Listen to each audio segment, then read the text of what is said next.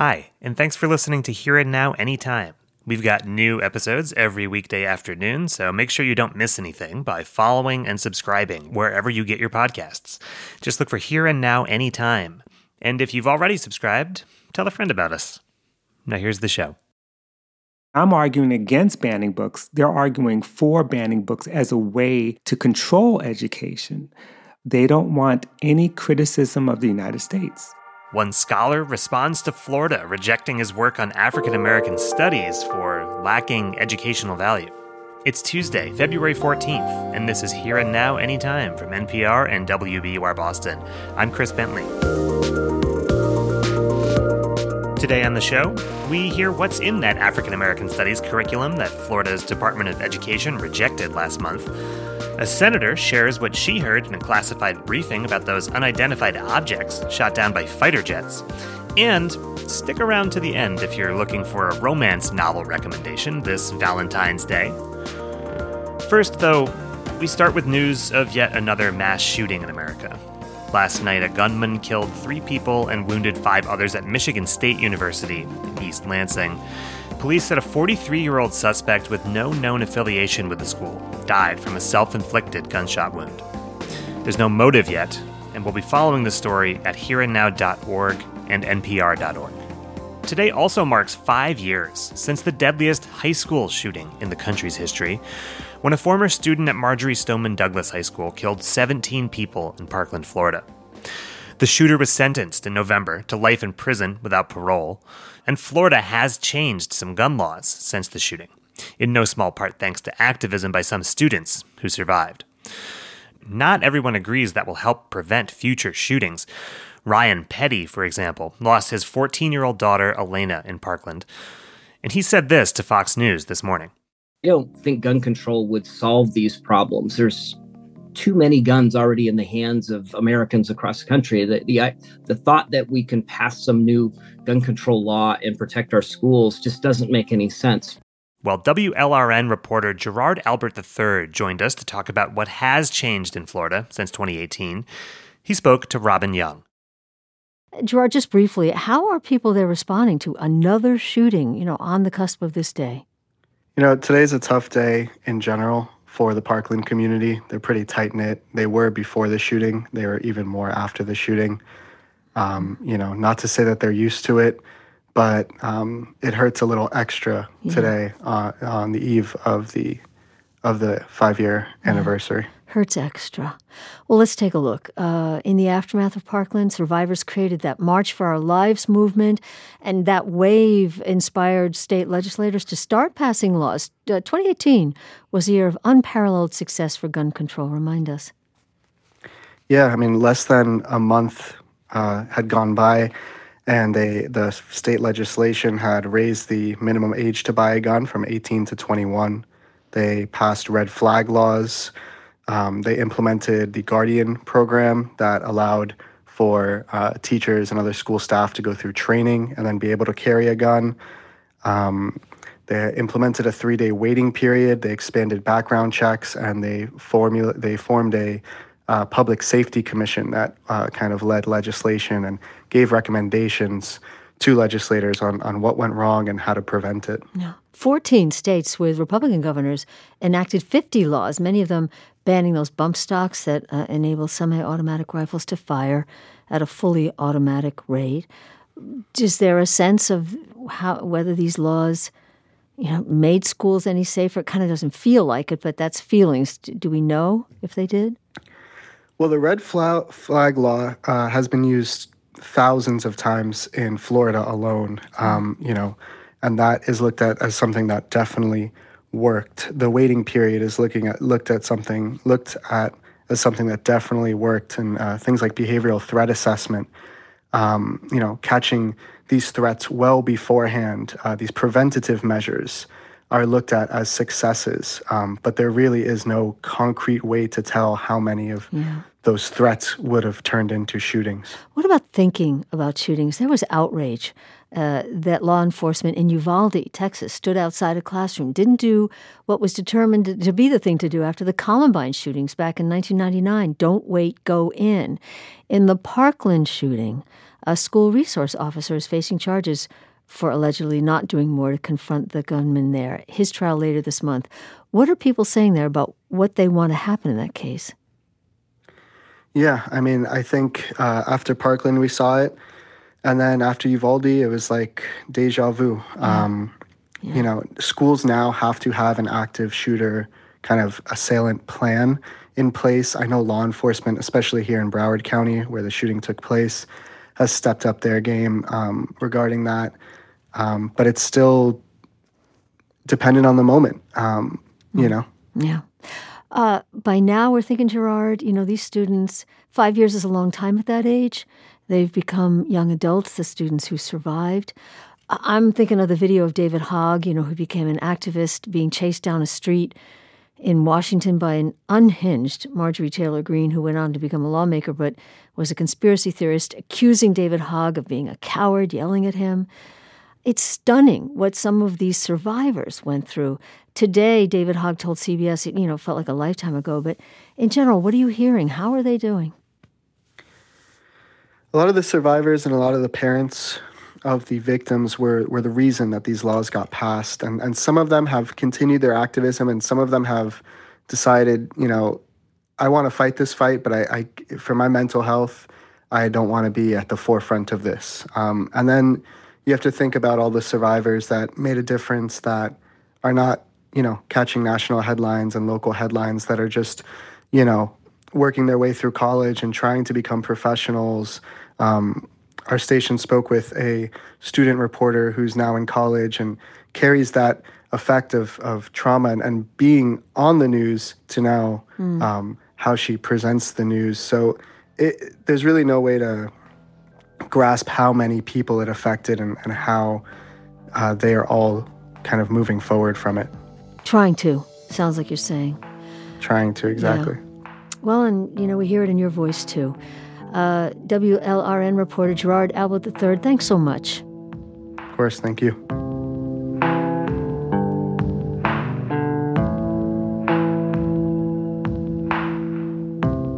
Coming up, Robin asks Senator Kirsten Gillibrand what she heard during a briefing on those unidentified objects the military shot down over the weekend.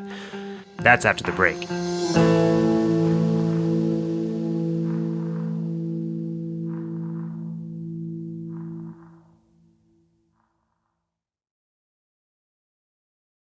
This morning, senators were given a classified briefing on the three unidentified objects that were shot down by U.S. fighter jets over Alaska, Canada, and Lake Huron last weekend, one week after that Chinese balloon crossed the country before being shot down off South Carolina.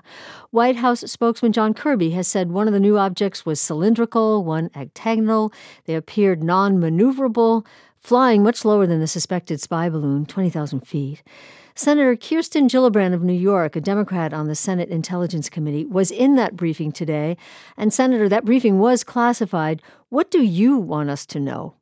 So, these type of objects have been seen in our skies for many, many years, for decades.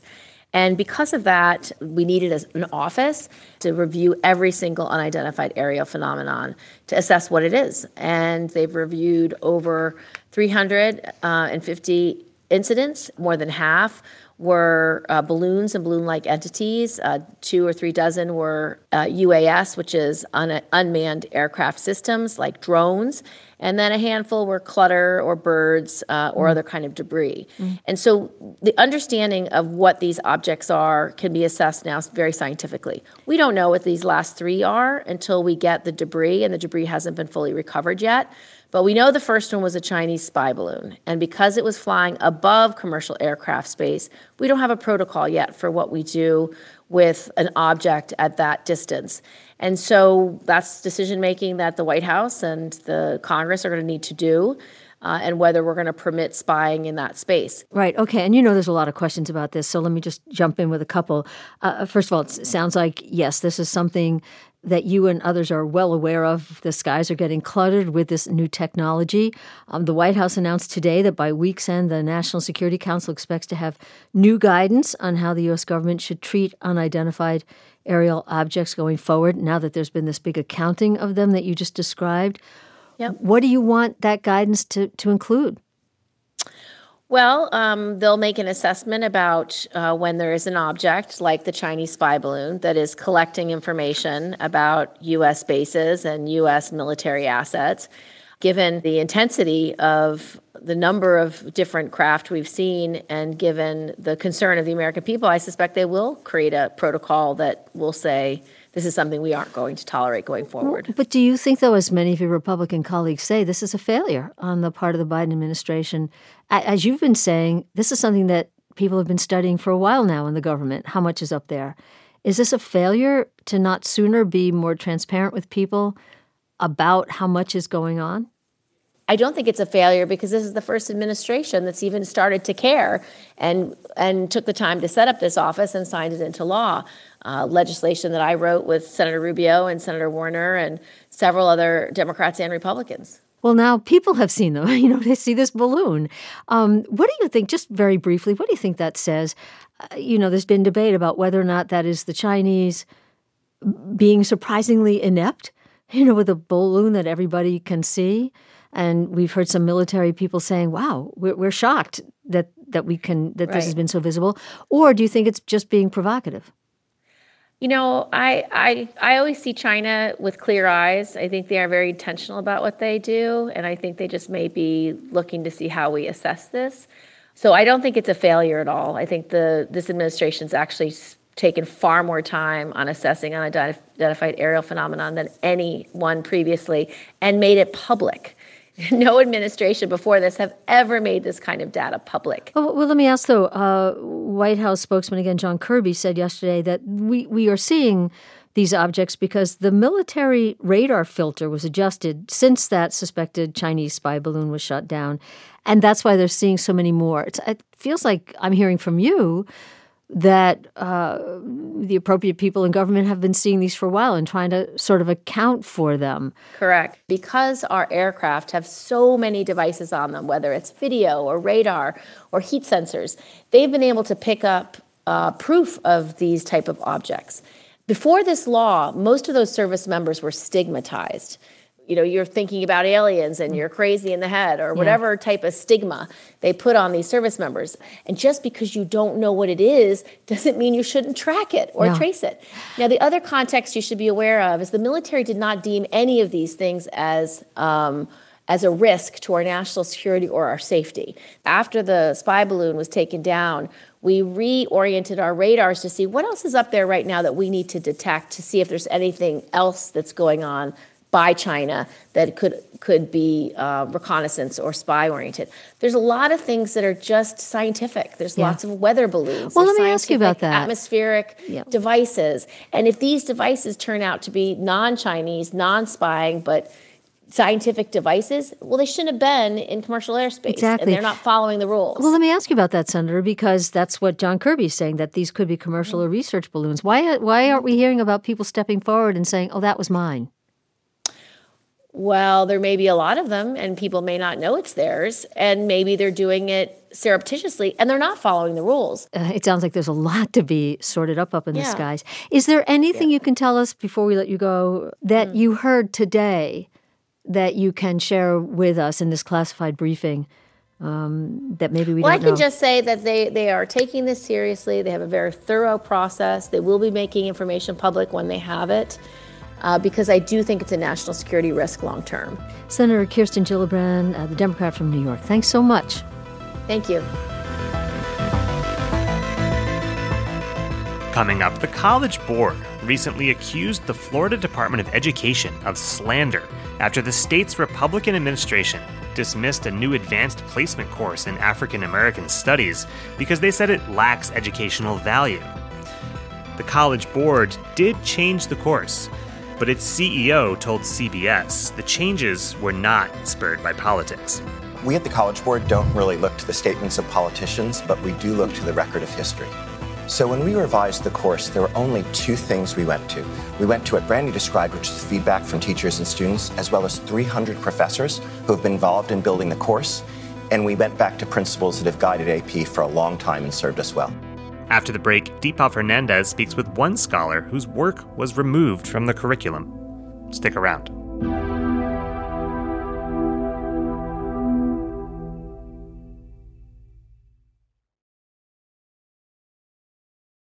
The pilot course for high school students taking the advanced placement class on African American studies is at the center of a national debate after Florida's Department of Education rejected it last month.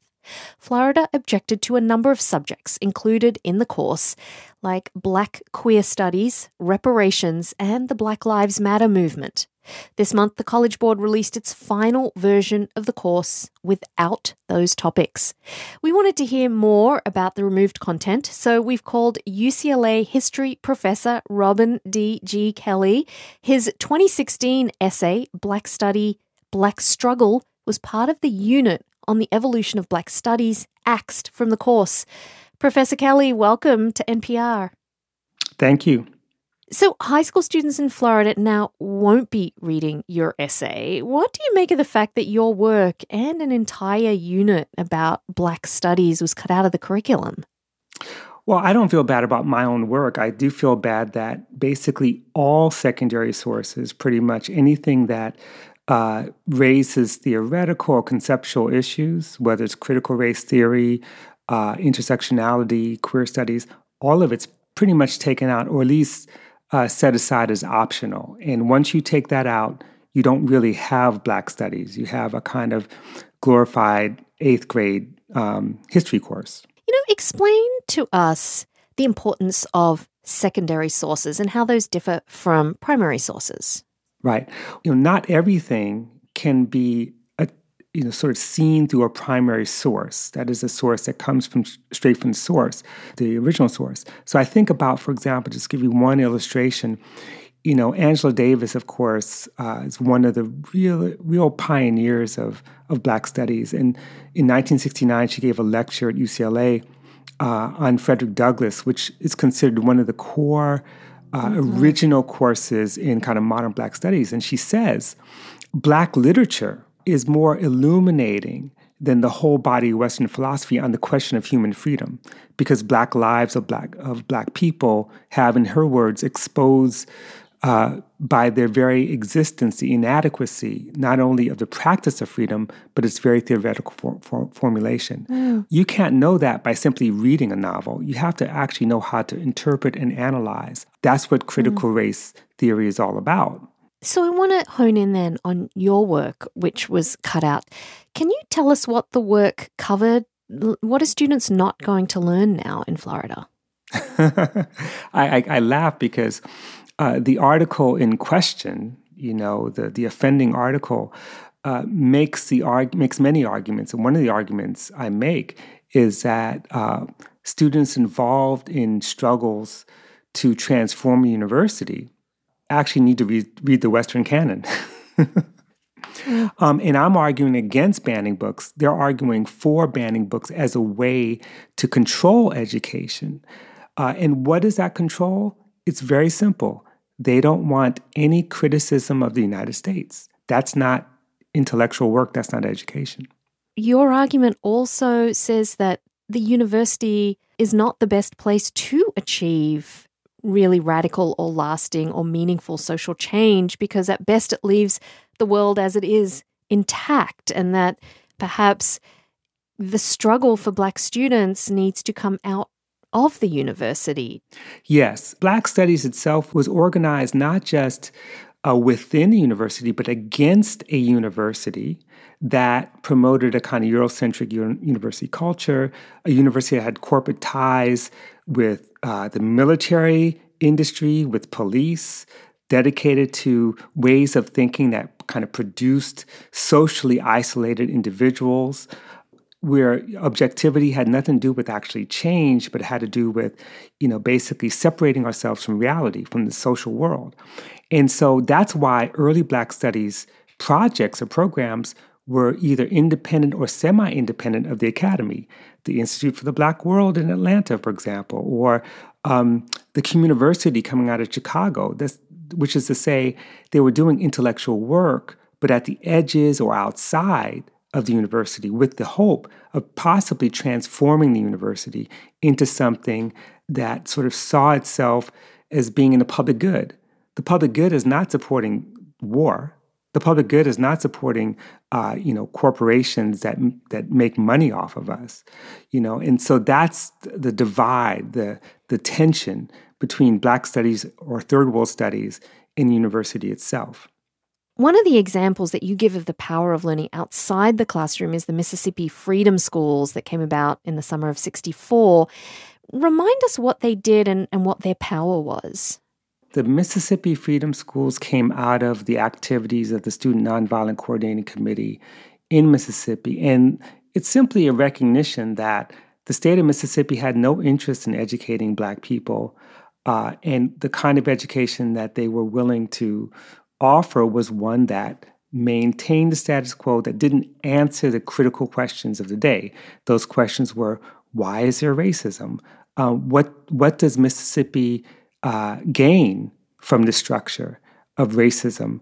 Um, what do we want uh, as, as, a, as a community that Mississippi has to offer? And what do we want to change in this state? These are, these are questions that, you know, even uh, an eight-year-old can struggle with. And so the Mississippi Freedom Schools were outside of the formal public education institutions.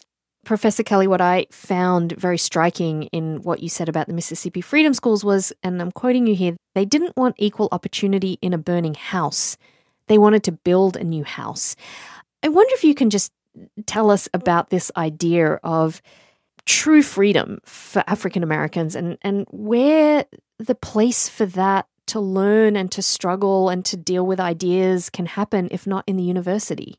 I don't have a lot of confidence in the university's ability uh, to provide space for freedom because it's tied up in the structure of, of domination.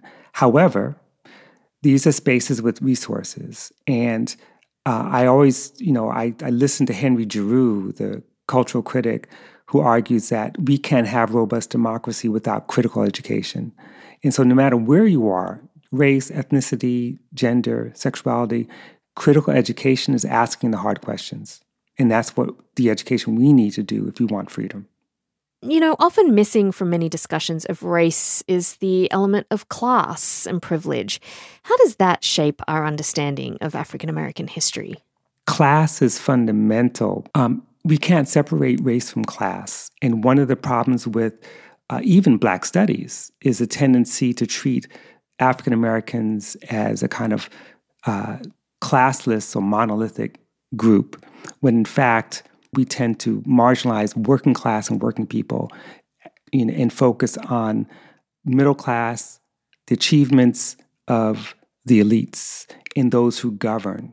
And that, to me, ends up not just uh, distorting our history, but um, undermining our ability to create a kind of democratic movement, which should be the purpose of our of our work. And then where does the economic structure that we live in factor in? The fact of the matter is that we live in a country that was built on slavery and dispossession, uh, not necessarily on universal freedom. And for that reason, um, we've seen examples of reparations in this country. I mean, the history of reparations in the US has been paying uh, slave masters for the loss of their property. Uh, so it's not like it's new. The question is, you know, whether or not we can achieve something like justice by um, reckoning not just with police violence, but the whole history of violence and extraction that defines this country. And this is really the, the fundamental question uh, for Black studies. And I just want to end by asking about something you mentioned in your essay that inside your desk you have taped a small piece of paper that reads Love, Study, Struggle. Tell me about that. Those are the three principles I try to live by, and they're all connected. Um, and if we don't have a form of study that's based on love, uh, then we end up studying based on war and I'm not interested in that. Robin D.G. Kelley, Professor of U.S. History at UCLA, thank you so much for joining us. Thank you very much. One more thing before we go. It's Valentine's Day, as you hopefully already know if you're planning on buying gifts or making dinner plans. But maybe you're the type to turn to romance novels on V Day, like producer Kalyani Saxena. Part of the appeal of romance novels, she says, is how they keep things interesting while trafficking in familiar tropes. This year, Kalyani polled listeners on their favorite tropes in romance and shared some recommendations in this conversation with Deepa, starting with the number one trope enemies to lovers. I cannot start this conversation without talking about The Hating Game by Sally Thorne. It's my comfort book. I read it about once a year. It centers around two people, Lucy and Josh. They work together. They've hated each other for years precisely because they're complete opposites. Josh is sort of a corporate suit, and Lucy is your classic quirky romance protagonist. Um, they've had beef for years and they're at each other's throats until one day you know, they find themselves up for the same promotion and, and things start to change. And, you know, you can insert the little eyes emoji into the mm-hmm. to the mm-hmm. description. Okay. I'm just intrigued because you read this book once a year. That might mean I need to pick it up and read it. So let's move on to the trope that landed in second place Friends to Lovers kind of a little different. What books would you recommend for listeners that want to curl up with a story about two friends falling in love? You know, Deepa, I don't really read this trope a lot, um, so it isn't my favorite, but it was a favorite with our audience. Um, and the book that I have to recommend is People We Meet on Vacation by Emily Henry. Think it's like When Harry Met Sally if it was a romance novel. It's about Poppy and Alex. They're two best friends. They met in college and they have nothing in common except for the fact that every year they take a vacation together. That is until two years ago, something happened which ruined the friendship. And they get together for one last vacation, mm. yeah, to try and fix things. Um, and of course, some unresolved feelings come to the surface. All right, Kalyani. So, uh, towards the bottom of the uh, bracket were these two genres. One is second chance romance, and the other is the fake dating trope. What are those?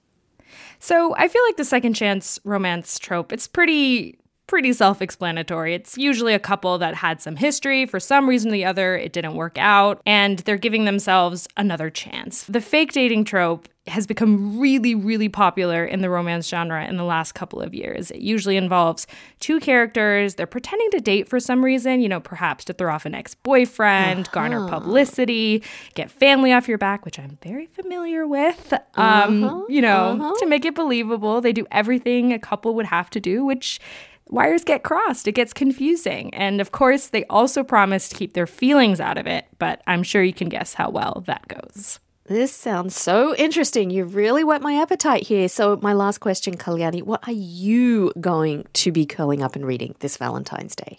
It's going to surprise nobody. I will be curling up with a romance novel this Valentine's Day, and it's probably going to be my copy of Emily Henry's Happy Place, which is a second chance romance about a supposedly perfect couple who has to pretend to still be together after they break up. It's not out till April, so I know that puts me on a lot of romance readers' rob lists, but you know what? I am okay with that. Hit me with your worst romance lovers. You can find all of my colleague Kalyani Saxena's romance novel recommendations this Valentine's Day at hereandnow.org. Kalyani also produced the previous conversation with Professor Kelley. Our other stories today were produced by Hafsa Qureshi and Lynn Menegon, just part of the team behind Here and Now from NPR and WBUR Boston. Our editors are Todd Mundt, Julia Corcoran, Peter O'Dowd, Jill Ryan, and Kat Welch. Technical direction from Max Liebman and Mike Mosquito. Theme music by Max, Mike, and me. Our digital producers are Grace Griffin and Allison Hagen. And the executive producer of Here and Now is Carleen Watson. Thanks for listening. See you tomorrow.